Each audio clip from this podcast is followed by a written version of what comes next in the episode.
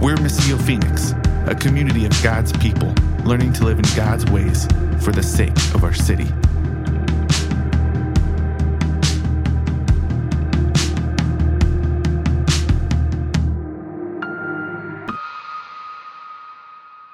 a series that we call the People of Advent, where we're looking at people throughout the history of the world who have been in an Advent season. That means they're waiting and they're longing and they're hoping for a rescue to come, a rescue that God promised long ago.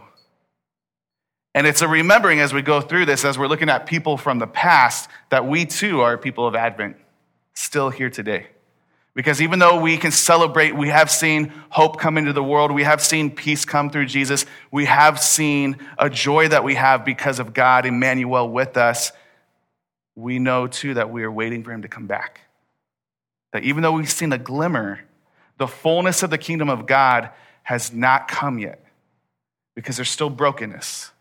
And we feel that. And this year, maybe more than ever, you're feeling that. This year, I know many of us here sitting in this room have lost loved ones, maybe lost work, maybe lost friendships. And we're in an Advent season where we are waiting and longing and hoping for our rescuer to come back and to make all things finally and fully right again. So, again, I, I just want to encourage us one more time. Even though you've heard this probably a thousand times if you've been in the church for any length of time, that this news does not get old. It's still good news. If any of you have experienced this the first time that someone says, I love you to you, and you get like those butterflies in your stomach, right? And then if you're with that person for an extended period of time 10 years, 20 years, 30 years let's just be honest, you don't get the same butterflies every time they say, I love you, right? And sometimes it's just like the way you just end a conversation, I love you, bye. You know, and it, and it starts to grow stale.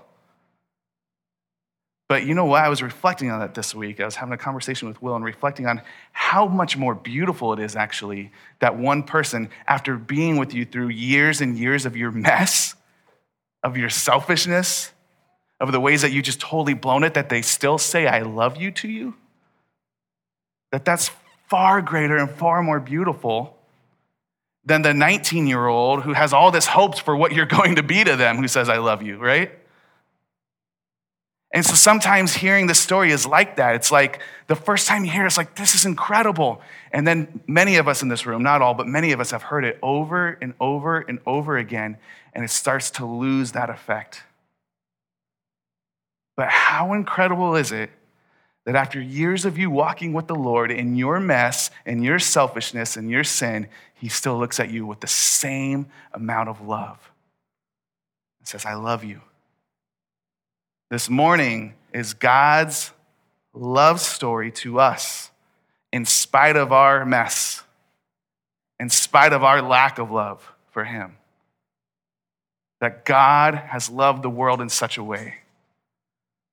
And as we've been looking at the people of Advent, and we started this month off with the very first two humans, the very first two humans God created and put his love upon, we got to backtrack even a little bit more and recognize like this story starts even before that.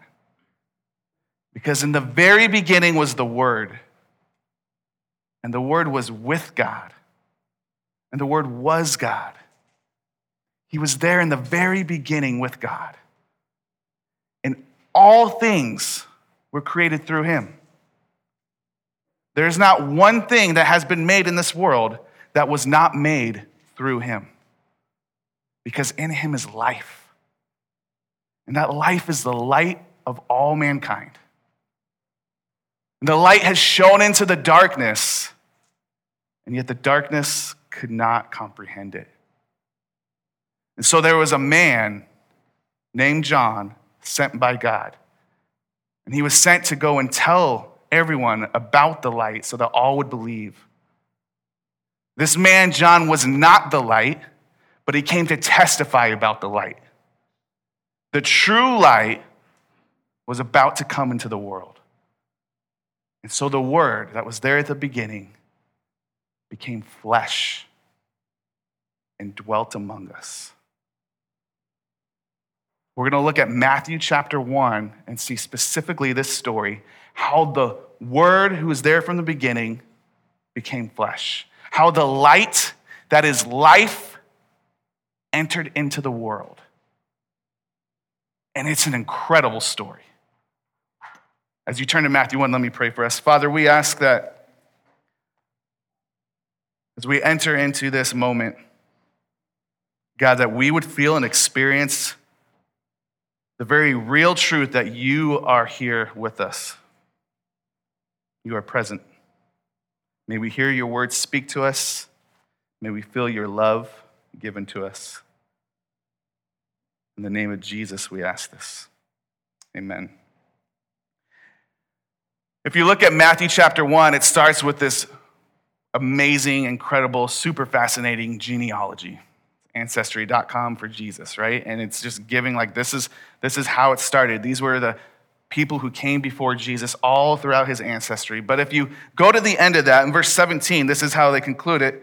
And Matthew wrote, So all the generations from Abraham to David were 14 generations. And from David until the exile of Babylon, to Babylon, 14 generations.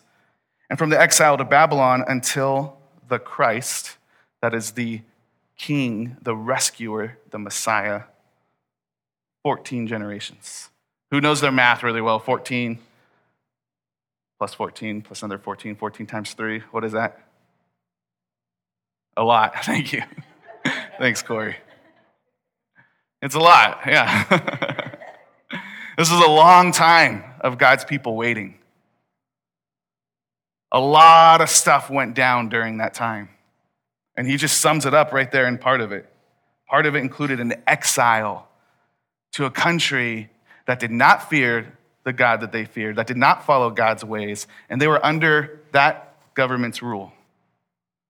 And they had to figure out how do we live as God's people in the midst of this? And this happened over and over again, not just Babylon.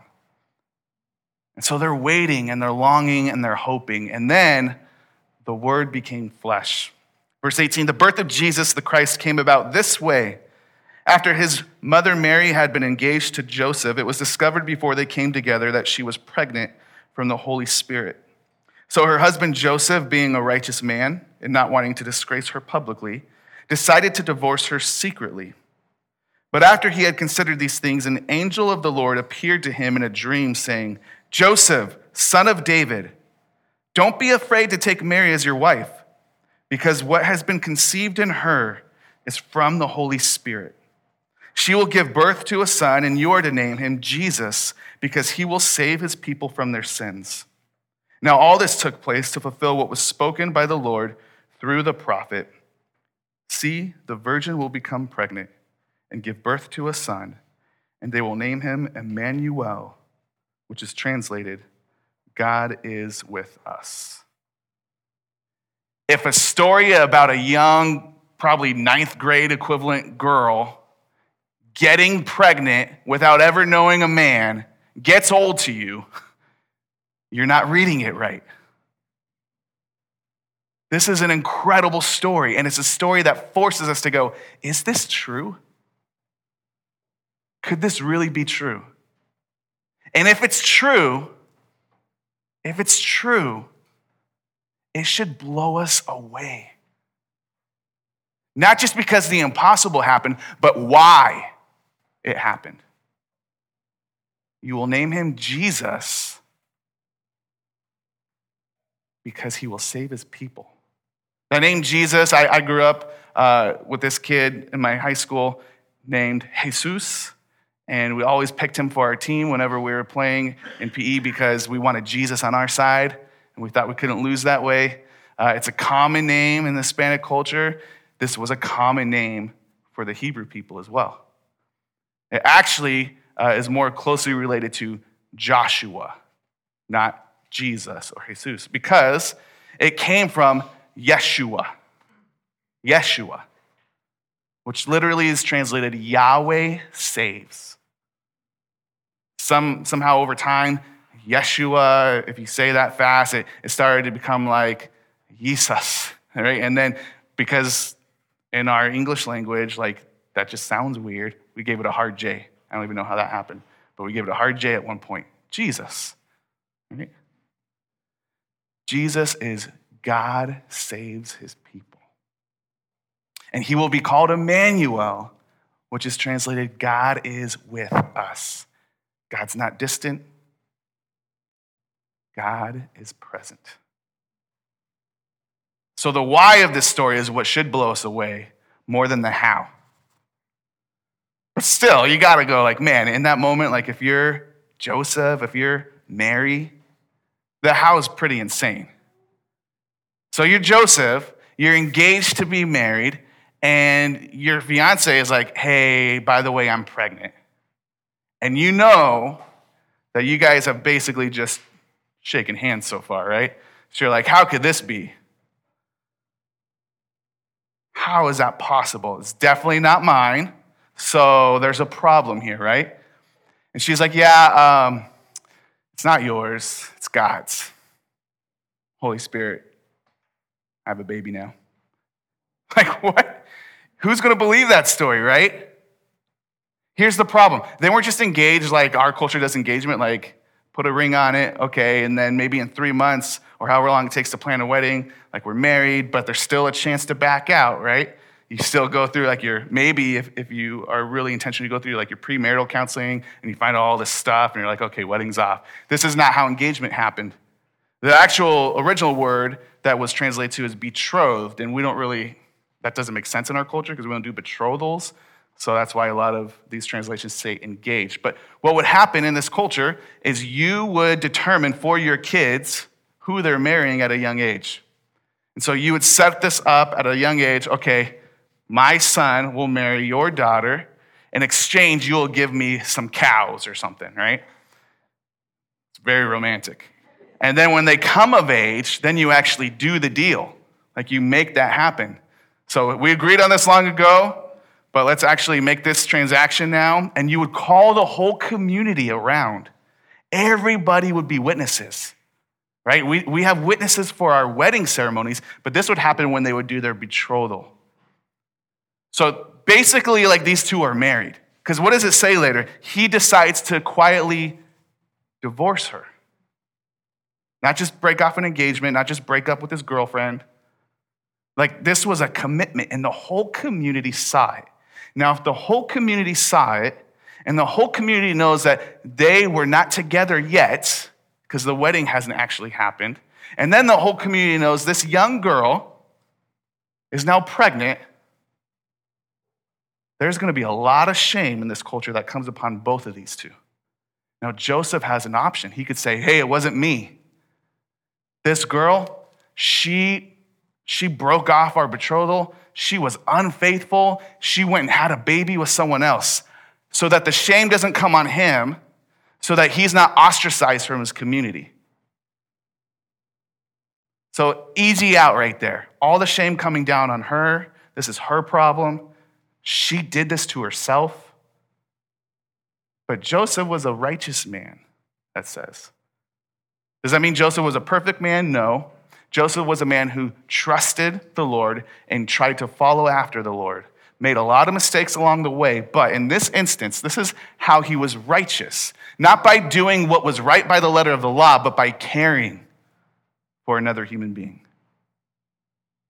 By caring for another human being who potentially just put him at risk. This is a dangerous thing for him to walk through. And so instead of just wiping his hands clean from it and saying, hey, this is all her, he decides to quietly divorce her, to let them quietly go about their way and take the risk that the community is going to hear about it, and he takes the shame upon him too. At the expense of himself to care for this young girl. It's incredible. If that's not an entry into the gospel story, the good news of, of the one who is about to be born, who at the very expense of himself to care for you and I, if that doesn't start to paint a picture and give us a foreshadowing of it, I don't know what does. And so he's like, This is what we're going to do. We're going to take care of her. And then an angel, that word just literally means a messenger, but a messenger from God, the God who has armies of angels. This is a, a warrior who appears with this flashing, blinding light to him in a dream. And he goes, Hey, hey, I know it's weird, Joseph, but she's telling the truth. This life that's inside of this womb, this precious life, it's not just any other precious life, but this is actually something God has done. God has come to be with you. Now, that's still a scary thing. Joseph now has confirmation okay, this is God. Mary wasn't lying. This is real. But now he's got to do something even more scary than quietly divorce her and move on. Now he's actually got to walk into the shame with her because he's going to go forward and marry her. And people are going to see that she's pregnant before they got married. And they're both in the hot seat now. He doesn't get to walk away from it if he's following what God said. And isn't that what God does? Like, if we believe a story that God just wants us to be happy, healthy, and have fun, be prosperous and successful, to live a good life, our best life, we aren't reading the right book. He's calling them into a scary, dangerous, messy situation. And it's not going to get better for them from here on out, just so you know.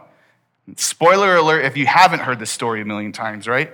They, they become on the run from the government. Their local king, that is a king of Israelites, who's really just doing whatever the Romans tell him to do so that he can live comfortably and get paid.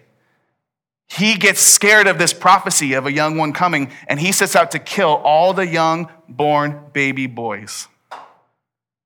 And so they're on the land, they're running, fearing for their lives. They're poor, they got no place to go. It does not get easier for them to follow what God called them into. But here's the promise you will have Emmanuel. God will be with you. That's right, Aiden. That's big news right there love it. God will be with you. I don't know about you guys, but I would much rather be in the scariest, worst situation if God is there with me, if He is my protector, my strength, my rock, my shield, my refuge, my house, my fortress. He has got me covered. Then go into a situation where I feel like, yeah, I got this. I don't need you, God. Because the truth is, I don't got it. I, I can't protect myself. And how often are we trying so hard to protect ourselves in this day, in this life? To live comfortably, to set up all the right securities for us and our family. I'm not saying don't be wise, but what I'm saying is, what are we putting our hope in? Are we putting our hope and our stock in, in what we can control, or Emmanuel, God is with us? And sometimes He's going to call us into some dangerous, messy, risky situations where people are going to look at us like we're insane, or even like they looked at Jesus later as he sat down with prostitutes and sinners and touched lepers who were unclean, even confuse you for being one who doesn't follow after him. If you're being confused for a sinner because you're around sinners, but you're sharing the good news of Jesus, you're doing something right. That's an aside. That one's for free. A little bonus sermon for you, okay? God's going to call you into stuff that doesn't make sense to people around you. But if you're going with God, Emmanuel, God with us, then you're doing it right. And you're going to mess up along the way, like we all do.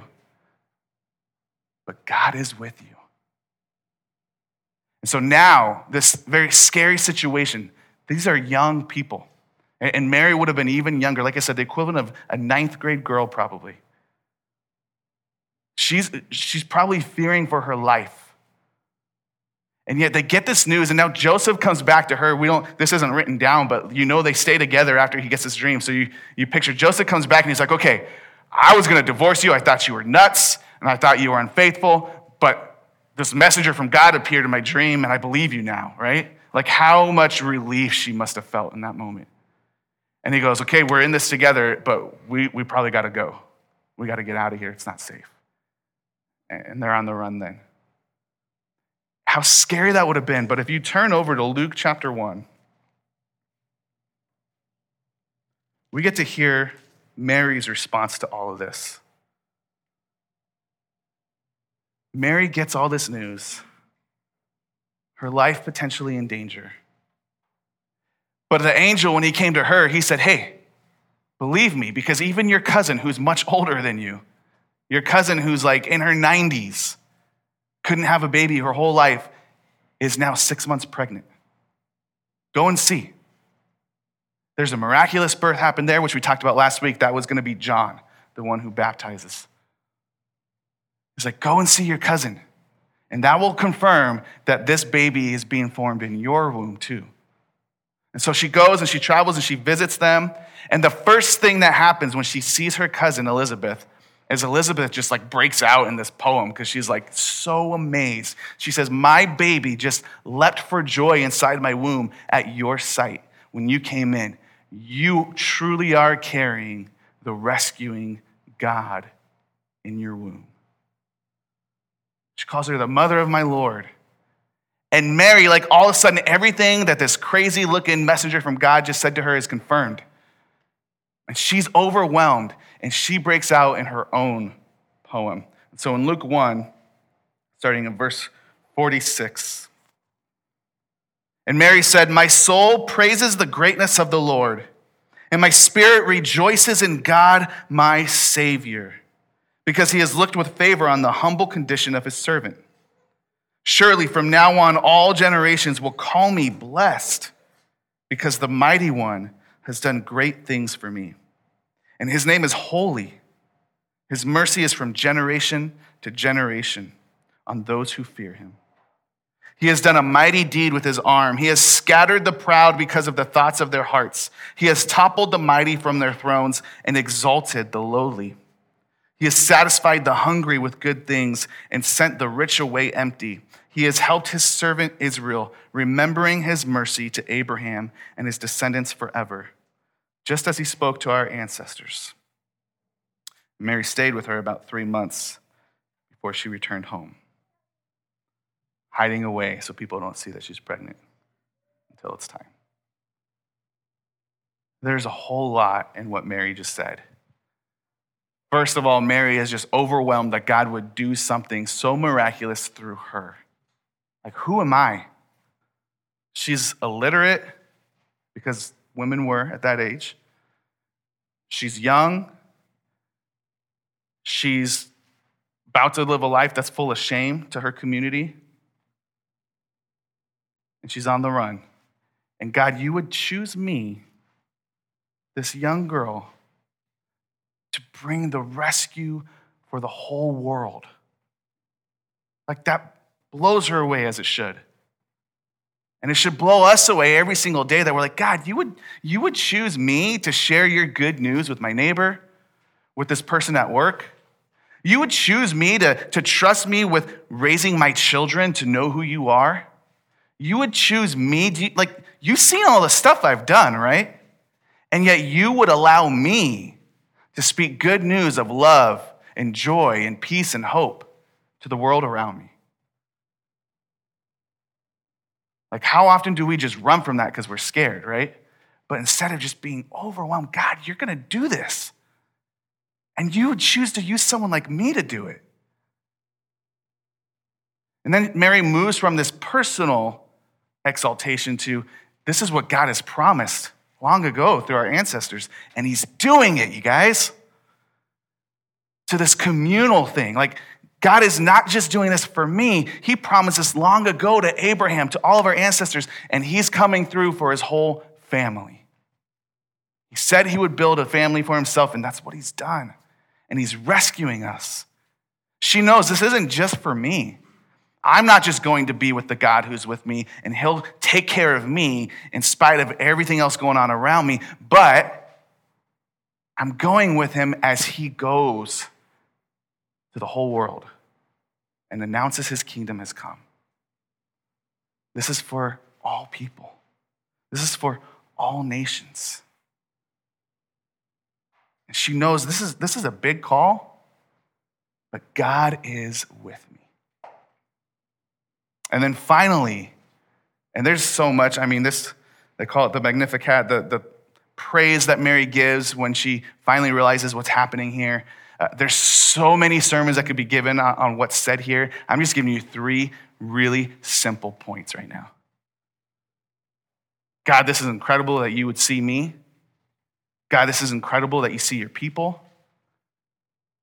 And then here's the last thing I want us to think about. She starts talking about God, you have raised up the lowly and you've dethroned the exalted. Those who were rich and well fed, you've, you've cast them aside. And those of us who were in need, you have taken care of us. That's, at first glance, a really weird one. Maybe even a hard one, right? Because hasn't God come for all people? And Jesus even said at one point, it's, it's easier for a camel to go through the eye of a needle than it is for a rich person to get into the kingdom of God. Now, what that's not saying is if you make too much money, God ain't with you. God with us, but he ain't with you, right? That's not what it's saying. What it's saying is those who have exalted themselves with their pride because of their thoughts in verse 51, they will be humbled. Why? Because they didn't see a need for God to come and be with us. They didn't see a need for Yeshua, God saves. They didn't see a need for God to come and rescue, just as He's promised their ancestors long ago, because they've got it covered. They're fine. And so she's saying, listen, those of you who think you, you've got it covered, those of you who think that you've got it all put together, you better watch out. You're in for it. But those of you who have humbled yourself before God, those of you who have said, How in the world could God use me? How in the world could God see me? How in the world could God love me? Those of you who hear this story and are still like, oh, Wow, this is, I'm still getting those butterflies. Like, how could God love me after everything? Because I recognize that I'm low and I'm in need and I can't save myself. I can't rescue myself from the mess that we've gotten ourselves into. That's exactly where we need to be. Because in that, in a poor, illiterate little refugee girl in the poorest of poor towns, without even a bed to lay on, without even a place to call their home, that's where God showed up. Emmanuel, God with us in our need in our lack, in our brokenness, in our mess. And God shows up. This is exactly what he's been waiting for through the whole story.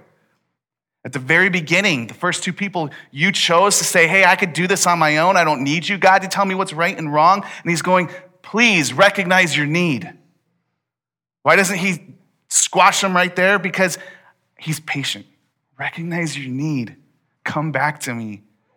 And in this moment, and the neediest person probably on the planet, God shows up.